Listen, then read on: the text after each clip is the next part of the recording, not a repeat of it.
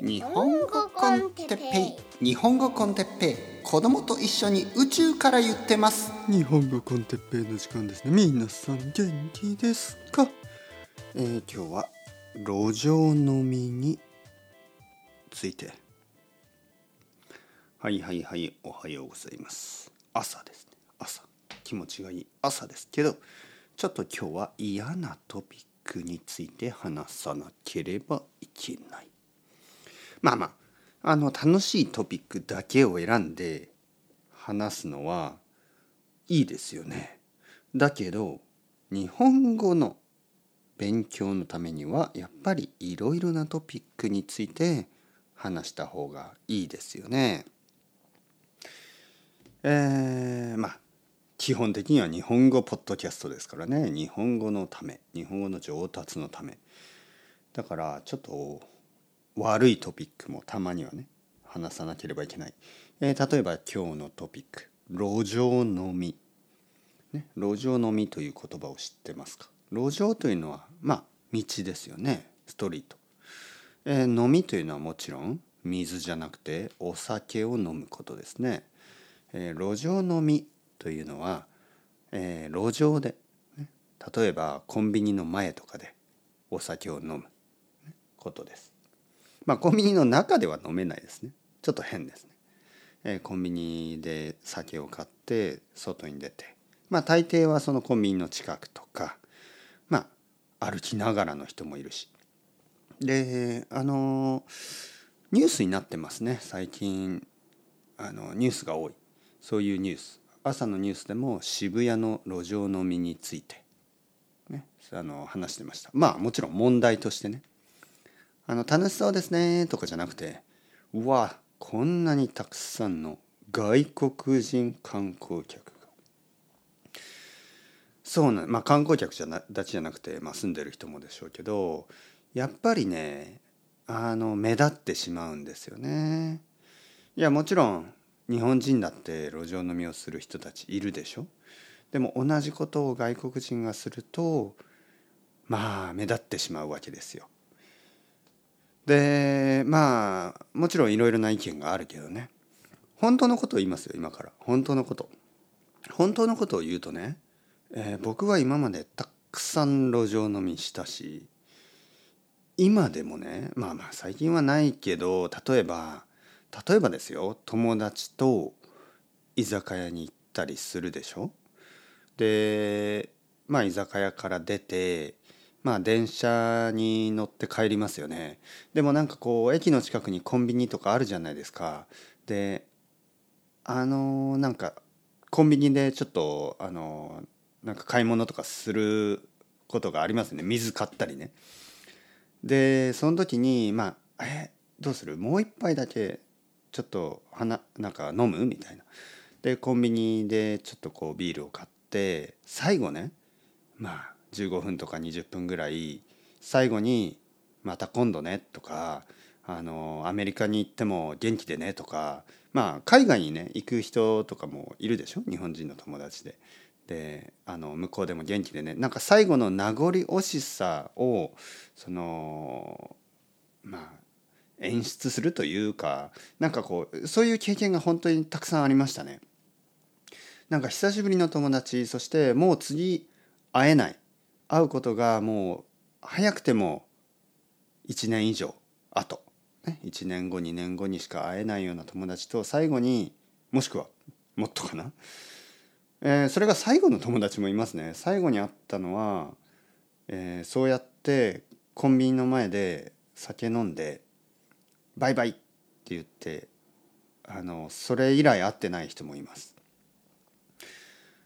なんかそういうことはあの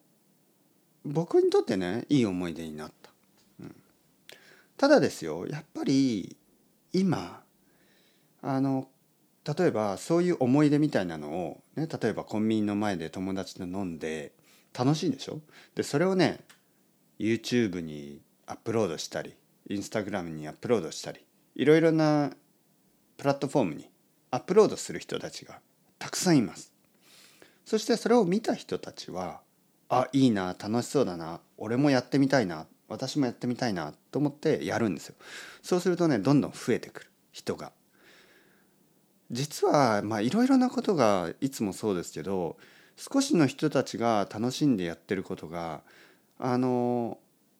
多くの人が始めるとそれが社会問題みたいになってしまいあの法律ができて禁止されます。だから多分おそらくもうすぐ日本でねこう公共の場あのパブリックの場所でそうやって飲むことがお酒を飲むことが多分禁止されるんだと思う。でこれはちょっとた悲しいですよね悲しいことですよね。そもそもあのまあ僕はいつもそういうことをしてなかったしたまにですよたまにねたまになんかその居酒屋の帰りに1本だけとかそういうことをしてただけなんですよね。まあでもそういうのは多分ダメになるんでしょうねこれから。まあ誰のせいかっていうと別に誰のせいでもないんですけどやっぱりこのなんかこういろいろなことをやっぱりシェアする文化だからそのプラットフォームを使ってねいいことも悪いこともまあもしくはグレーのことと言いますねこういうあのまあ悪いことですか？悪くないでしょ？うぐらいのことがあのすぐにこう広まってしまいでたくさんの人が影響を受けて同じことをやりたくなって同じことをするとまあ社会問題になってそれを禁止するための法律ができる。もうこれは路上飲みだけじゃないですよね。たくさんのことがそうでしょ？誰かがなんかちょっとバカなでもちょっと面白いことをあのアップロードしますよね。でたくさんの人が真似をするでしょ。で真似をする人の中には、えー、子供というかちょっと若い、まあ、ティーンエイジャーとかもいて、まあ、それで怪我したりしてでまあ禁止になる、まあ、こういうのがパターンとして繰り返してますよね。今回の渋谷の路上飲みの問題も同じパターンですよね。少しの人がやっていた時は全然問題なかった。でもやっぱり少しの人がやってて楽しいことをみんなやりたいでしょ。だからみんなやるんです。そうするとまあ問題になってしまう、うん、残念。だからやめませんか？やめませんか？あの特にグループはやめませんか、はい、雨の日にねサラリーマンとかがあのまあ家に帰る途中でねコンビニでちょっとこうビール買って雨の日に傘さしながらビール飲みながら家に帰るみたいな、まあ、そういう光景とかを見るでなんかいいなとかあの思うことがあるんですよねなんか傘さしてね片手にビール飲んでねあのお疲れさんって僕は思うんですけどまあそういう人たちは多分これからそういうことできなくなるんですよね。まあの残念だけどしょうがないかな、はい、誰のせいでもないんですよね。これが全て外国人のせいとは言わないですよ。だって日本人だって同じことをやってるしあの最近日本人最近まあもうずっとそうですよね。その路上飲みっていうのは日本人の路上飲み学生の路上飲みみたいのが大学生ねもちろん。大学生の路上飲みみたいなのがニュースになったこともありますからね。だから別に外国人の人たちだけのことではないですけどやっぱりねインフルエンサーたちのこう影響が強すぎて本当にたくさんの人に、え、情報発信できるでしょ？でやっぱり何人かの人はねそういうことを言うんですよね。東京は素晴らしいぜ電車の中でもビールが飲めるとかね歩きながら酒飲んでいいんだぜみたいなことを言ってしまうんですよね。自分だけが楽しんでこっそりやればいいのに言ってしまうからだから今になってこうまあいろんな法律ができるんですよね。ずっとそういうことありましたからね。あの80年代まあ70年代80まあずっとですよ90年代僕が大学生の時にあの交換留学のね留学生も同じように僕と一緒に電車に乗った時にね あのビール飲んだりしましたよ。でも1回だけねしかもそれはあのアップロードとかできないしね。だからみんなそうやってその留学中に1回だけねそういうことをやったりしてあのなんか経験としていい思い出になってそれで終わりだったのがやっぱりこうたくさんの人、ね、観光客はたくさんいますからたくさんの人が日本に来てでそれをあのグループでやる。で盛り上がる、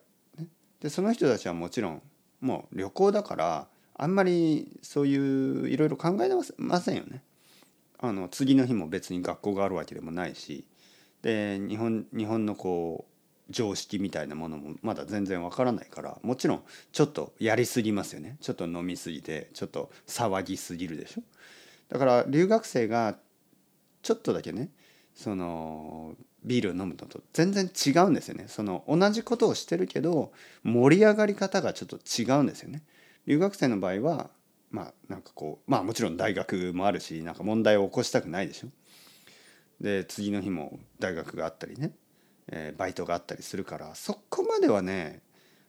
まあ羽目を外しすぎない人が多いんですけどやっぱりこう日本に住んでない人は楽しいし、うん、まあ時差ボケもあるだろうしやっぱりいろいろなことで騒ぎすぎてしまいますね。だからそれが原因で、え、盛り上がってまあテレビが来て そしてニュースになる。残念ですよね。このサイクルはもう変わらないかもしれ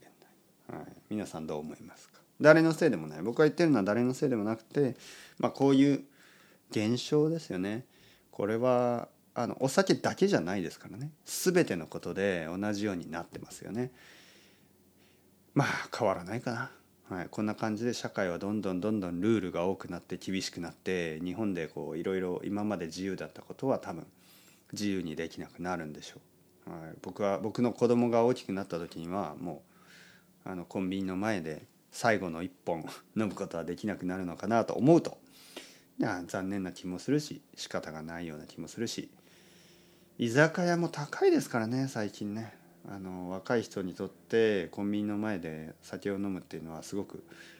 あの理解できます。そして日本の場合友達の家に行って飲むっていうのが難しいんですよね。ほとんどの人がワンルームアパート。でやっぱりこううるさくすると近所迷惑になるしね。だから駅の近くのコンビニの前で1杯2杯飲んでた、ね、そういう人が多いんですけど、まあ、それもダメになるかな。どうなるんですかねこれから。